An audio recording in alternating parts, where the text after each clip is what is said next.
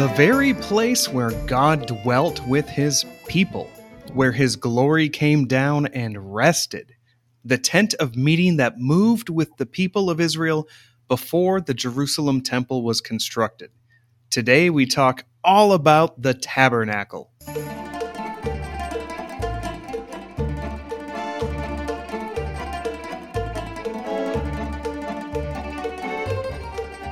Welcome to the Shalom Y'all Ministries podcast. I'm your co host, Adam Kime, along with my good friend, Dr. Daniel McCabe.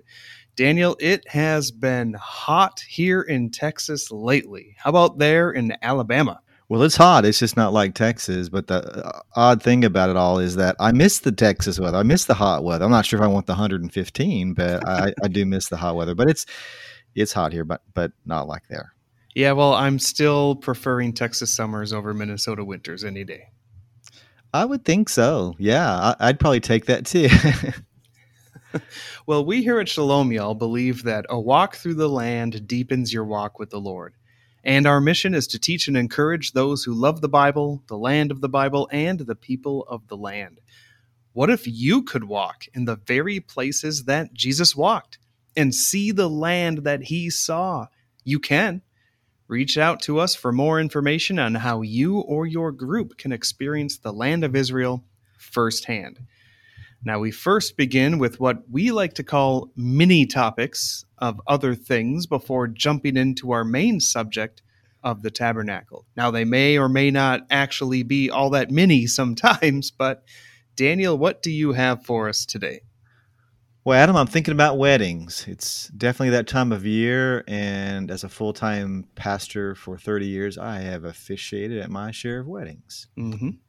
And usually at the end of the ceremony, I say something like, I now present to you Mr. and Mrs. Adam Kime.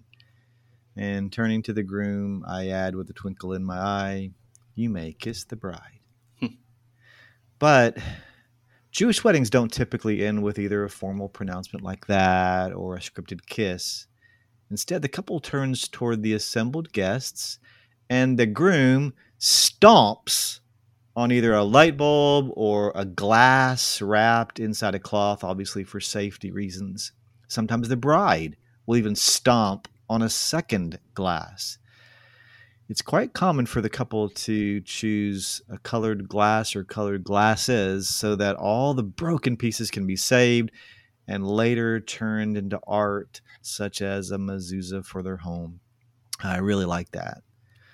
So, why do young Jewish couples stomp on glasses at their weddings? You'll hear different explanations. For example, I've heard that it serves as a reminder that the world is still broken, even on the happiest of occasions, or that it symbolizes the fragility of life and relationships, and therefore it serves as a reminder that the newly married couple should treat each other with great care. I've even heard it said in jest that it's the last chance for the groom to put his foot down in the relationship. Some couples still kiss following the breaking of the glass. And then the wedding guests applaud and they cheer Mazel Tov for congratulations as the newly married couple begins their recessional. It's a really fun tradition. Did you and Jana do anything unusual or fun at your wedding, Adam?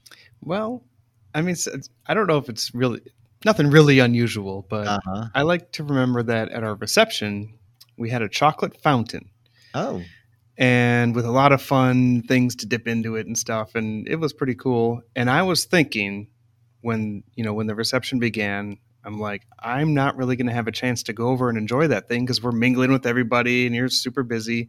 Yeah. so on the spot i made an announcement and said we we will not kiss if you clink your glasses. If you want us to kiss you have to go to the chocolate fountain get some dippins and bring it over for us. And, and that served two purposes. For one, I got to kiss my bride often. And for two, I actually, it was a sneaky way to get people to bring chocolate to me. So it worked out well.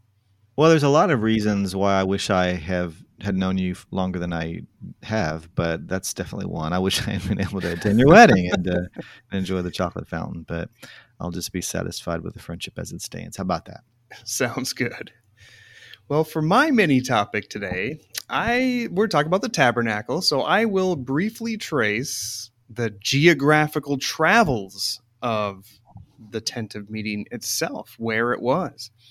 Now, the, the tabernacle moved from place to place until eh, the temple was built by Solomon in Jerusalem. Now, whenever the cloud of the Lord was taken up from the tabernacle, Israel would pack up and move it to a new spot. So during the wilderness wanderings, basically the book of Numbers, it's not like the people were constantly walking all day, every day through the desert. They would settle in a location for a while until God instructed them to move on by his glory rising up from the tabernacle itself.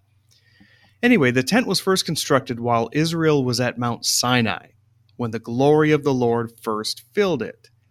It then wandered for about 40 years from place to place in the region of Sinai in the wilderness regions called Paran, Zin, and Kadesh at Mount Hor and around the region of the Edomites and other specifically named locations in the book of Numbers.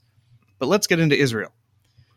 Before crossing the Jordan River, Joshua and the tabernacle were encamped at a place called Shittim on the plains of Moab, just opposite the river from Jericho.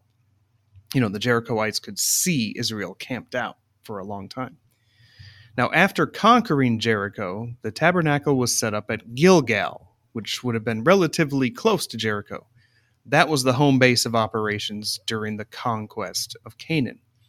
Now, the Bible does not list for us every single movement of the tabernacle. We do know from Joshua 18 that it was set up at Shiloh, where it would be during the period of the judges. In fact, it was there, according to the Talmud, for 369 years. Eli and Samuel ministered there. And we can take you there too, dear listener, if you travel to Israel with us someday. Uh, First Chronicles 21 mentions that the tabernacle was in Gibeon when David purchased the threshing floor of Araunah, which was the future site of the temple. Now, after the temple was built, the purpose of the tabernacle was fulfilled and it was never erected again. Now, you can do a simple Google search for images for tabernacle to get a good idea of what it looked like, even some live replicas of it that people have recreated.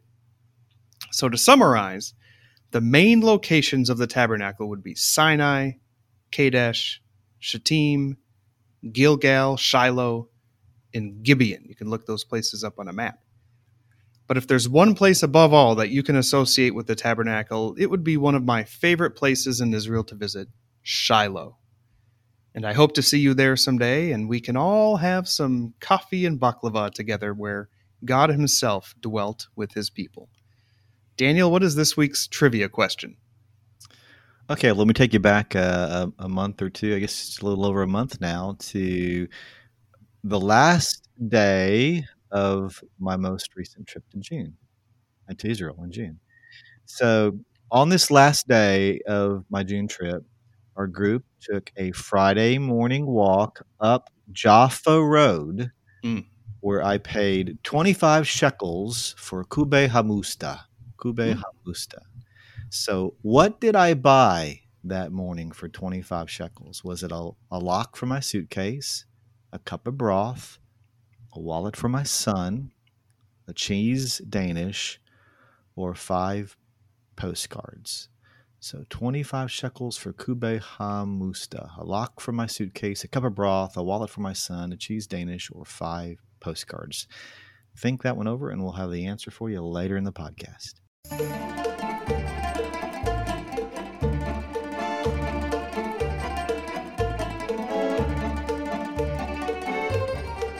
Lot could be said about the details and activity of the tabernacle. Now, we could devote an entire episode to each aspect. There is so much to explore about it, and I encourage our listeners to spend time in Exodus 25 to 27, especially, to learn more detail than what we can cover today. Now, for now, I want to focus on the priests at the tabernacle. Who were they and what did they do? Now, simply put, God said to Moses in Exodus 28 1, Then bring near to you Aaron your brother and his sons with him from among the people of Israel to serve me as priests. These were chosen as the mediators between God and Israel. Now, the tribe of Levi as a whole was selected to take care of the tabernacle in general. Now, they set up, took down, and transported it. God commanded in Numbers 3 6 to 7 Bring the tribe of Levi near, and set them before Aaron the priest, that they may minister to him. They shall keep guard over him and over the whole congregation before the tent of meeting as they minister at the tabernacle. But it was Aaron himself, a Levite, and his own descendants that would serve as actual priests. Now think of this all priests were Levites but not all Levites were priests. Now, the priests were supported by the tithes and some types of offerings that were brought to the tabernacle. They also had special garments that they wore, with the high priests being the most ornate. You can read about their specific trappings in Exodus chapters 28 to 29. These clothes would set them apart from the rest of the people for dignity and honor. The priests took the sacrifices from the people and offered them up to God. It was a major th- part of what they did. Leviticus chapter 15 describes five major categories of offerings. We see burnt offerings, where the whole animal was consumed to atone for the offerer's sin. We see grain offerings given to God from the offerer's crops, with a portion going to the priests. We see peace offerings, offered in peace as communal celebration with God. We see sin offerings given to purify from unwitting sins. And we see guilt offerings given to atone for certain intentional sins. Now, more can be said about unwitting, intentional, and even high handed sins as we read in the book of Numbers, but that's a topic for another day. Now, God also wanted the priests to bless the people, saying, the Lord bless you and keep you. The Lord make his face to shine upon you and be gracious to you. The Lord lift up his countenance upon you and give you peace. We see that in Numbers 6, 24 to 26. Now, this was very important to God, as he adds in verse 27 So they so shall they put my name upon the people of Israel, and I will bless them. Now, importantly, as I've stated, the priests functioned as mediators between God and Israel. They offered up the sacrifices on behalf of the people that brought them to the tabernacle and later to the temple. But the priests also had the responsibility of teaching the people God's law. So, how could they have been mediators since Paul said so clearly that there is one mediator between God and man, the man Christ Jesus? Well, what he means is that there is one ultimate, truly effective mediator. Hebrews 8 shows us that the Levitical priesthood was a shadow of the true mediator, Jesus. In fact, the entire tabernacle was a shadow of heavenly things. We see that in Hebrews 8 5. But consider this we are told that we believers in Christ are also a priesthood. Peter says that we are a holy priesthood that offers spiritual sacrifices to God through Christ. That's in 1 Peter 2 5. In verse 9, Peter writes that we are a royal priesthood that proclaim the excellencies of him who called us out of darkness into his marvelous light. That's a blessed responsibility. We are like mediators. Not that anyone needs us to access God. That needs to be made clear. Someone only needs Jesus Christ. No one comes to the Father but through him. So we do not correspond directly to the Levitical order of priests. However, God uses the church, you and I, to teach people about him, to proclaim the gospel, to draw people to him. Scripture urges us to make spiritual sacrifices that are pleasing to God. Read about this in Hebrews 13 so that we can thrive in the ministry of reconciliation that He's entrusted to us as His ambassadors. We see that in 2 Corinthians 5 18 to 20. So consider then how important it is for us to maintain a good testimony and to lead lives that honor God so that we can be faithful and effective as that holy priesthood. Well, let's next take a tour of the six pieces of furniture found at the tabernacle. They're the bronze altar, the bronze laver, the table of showbread, the lampstand, the altar of incense, and the ark of the covenant. We'll look at them in that order. You know, you could see the flames and smoke of the bronze altar long before you arrived at the courtyard of the tabernacle with your animal for sacrifice in fact, at God's command, the priests never distinguished its flames, never.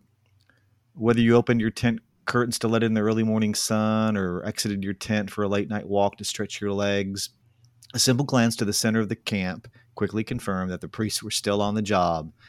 Made of wood and covered with bronze to shield it from the heat of the fire, this four and a half foot high, seven and a half foot square altar received endless offerings of lambs and goats and bulls as worshippers daily sought, quote, atonement for the soul. Leviticus 17:11. Perhaps the permanent flame of the altar suggested to others then, as it does to me now, that God is always ready to receive us when we approach Him contritely with the right sacrifice. Obviously for, obviously for us, it's coming in the name of Jesus. You know, I think of Psalm 51, where David says, you know, a broken spirit and a contrite heart, mm-hmm. those sacrifices God will never turn away. Yeah, good point. Uh, then there's the the bronze laver. Before entering the tabernacle building itself, or before administering a sacrifice at the bronze altar outside in the courtyard, the priests were not only expected to wash their hands, but also their feet.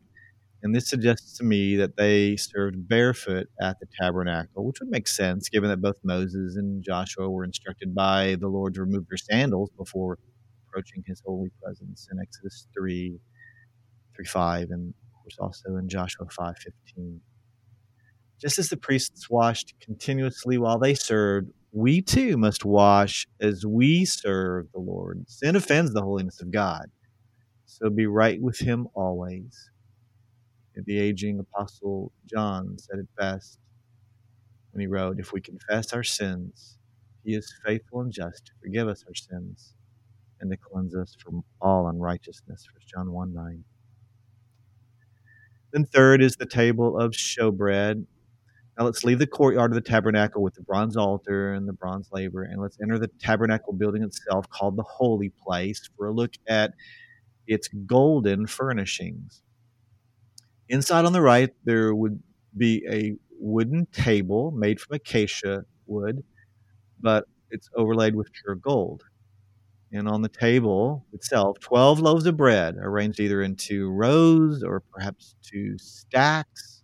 I'm not sure, but one loaf for each of the 12 tribes of Israel. And every Friday afternoon, the Levites presumably baked the bread, and every Sabbath, they set out 12 fresh loaves. Only Aaron and his sons were permitted to eat the bread. And while some assume they ate the bread throughout the week while in the service of the tabernacle, perhaps they ate the bread only after it had been removed after the or excuse me, at the end of the week and replaced it with fresh bread. We're not quite sure. But how fitting that Jesus would later instruct his disciples to pray for their daily bread in full confidence that God would supply all that they needed while in his service. And then fourth, the golden lampstand.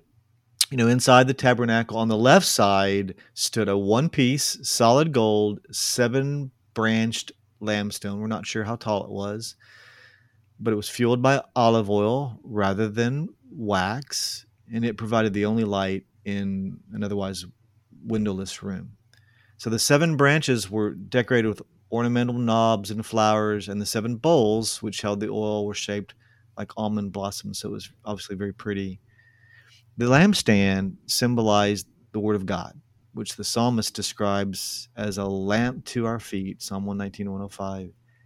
And also prophetically, I believe it symbolized the Lord Jesus, who described himself as the light of the world in John 9, 5. And then fifth, the altar of incense, just straight to the back of the room, just the side of a massive curtain stood the altar of incense made of acacia wood again and overlaid with gold. It measured one and a half feet square and three feet tall. Like the bronze altar in the courtyard and the lampstand just a few feet away, the altar of incense burned continuously, filling the room with a sweet smelling mixture of spices made exclusively for use there at the altar. No other incense mixture was to be burned on threat of death a warning which two of Aaron's sons foolishly failed to heed in Leviticus 10 1 through 2. And then throughout scripture if you look you'll you'll find this amazing connection between incense and prayers. Aaron burned incense twice a day in the tabernacle, first in the morning and then at twilight, so perhaps it would be a great habit for great habit for us to pray each morning and each night in the same way. And then lastly, the Ark of the Covenant. Behind the curtain at the back of the room, the Ark of the Covenant stayed hidden from view in a separate space called the Holy of Holies. No one dared to enter that room or lay eyes upon the Ark except once a year on the Day of Atonement when the high priest alone stepped behind the veil to sprinkle blood on the top cover of the Ark as instructed by God. This small room marked the earthly location for the dwelling presence of God among his people. There's no doubt that God wants to communicate with his people and to receive them to himself, but his holiness requires that the sin of men be covered before approaching him. And even then, it must be done exactly as he requires as a sign of submission and faith. The ark measured two and a quarter feet both wide and high and three and three quarters feet long, big enough to hold the two tablets of the Ten Commandments, a pot of manna, and even Aaron's budding rod. The ark itself was made from acacia wood, again overlaid with gold. Its top covering or lid, known as the mercy seat, was made of solid gold and decorated with two winged cherubim. Boy, how we need God's mercy and mm. how blessed we are to receive that mercy through the work of our Savior, Jesus Christ. Each furnishing in the tabernacle points clearly to the Lord. And I hope our tour of it has helped you to see that clearly today.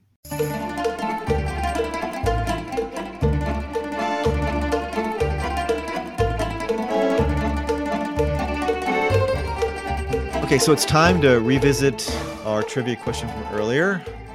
I asked about a walk I took on the last day of my June trip to Israel. It was Friday morning, and our mm-hmm. group walked up Jaffa Road, where I paid 25 shekels for a kube hamusta.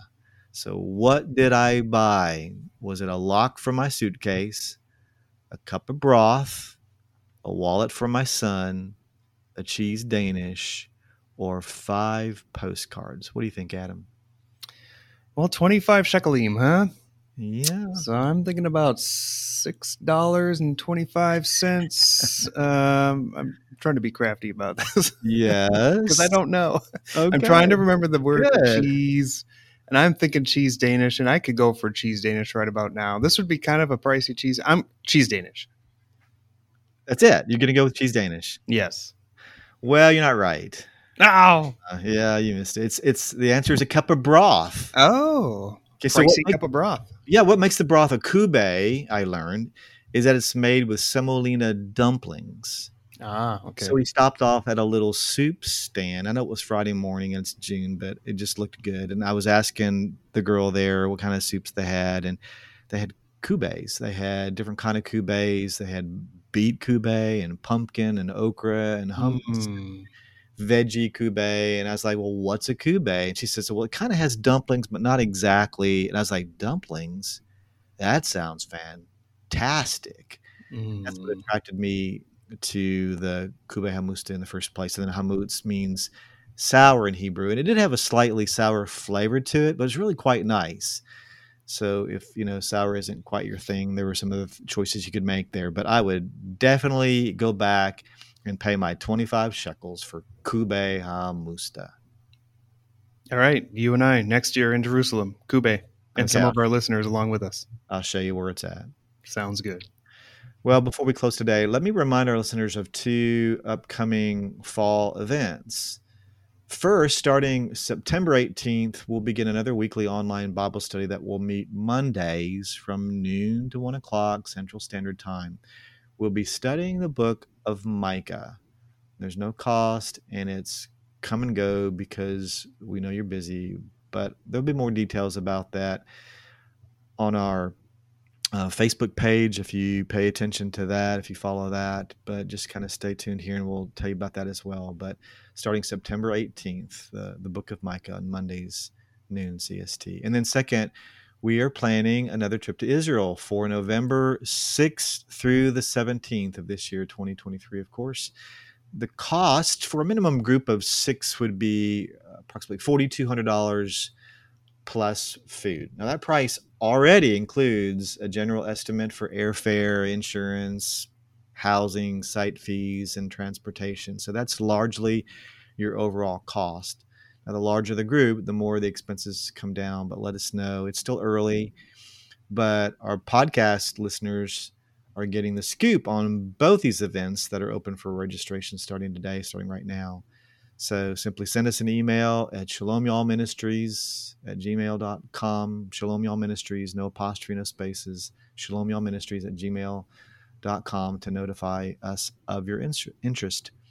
That's it. We'll take it from there. Well, we hope that you have enjoyed this look into the tabernacle. What a gracious God to make a way that his people could dwell with him. But no longer is there a place that we must access to commune with the Lord. Thankfully, because of Christ, we can worship him in spirit and in truth wherever we are. Shalom, y'all. Shalom, y'all.